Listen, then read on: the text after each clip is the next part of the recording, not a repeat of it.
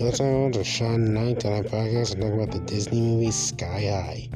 And this movie is about like an about a teenage boy who actually goes to a school for superheroes, except like depending on their powers, like they either go to hero or become a sidekick.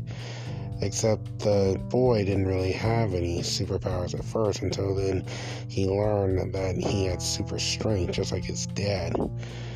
And then, of course, um, like he made a couple friends, and then he made an enemy who became his best friend in the end. Then he made a girlfriend who became his enemy, and then his best friend became his girlfriend. And I was like, wow, that's pretty interesting.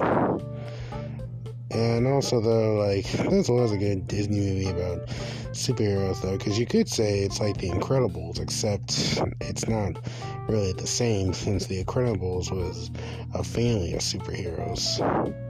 But this was a really good movie to watch. But uh, thanks for listening. I'll see you guys next time.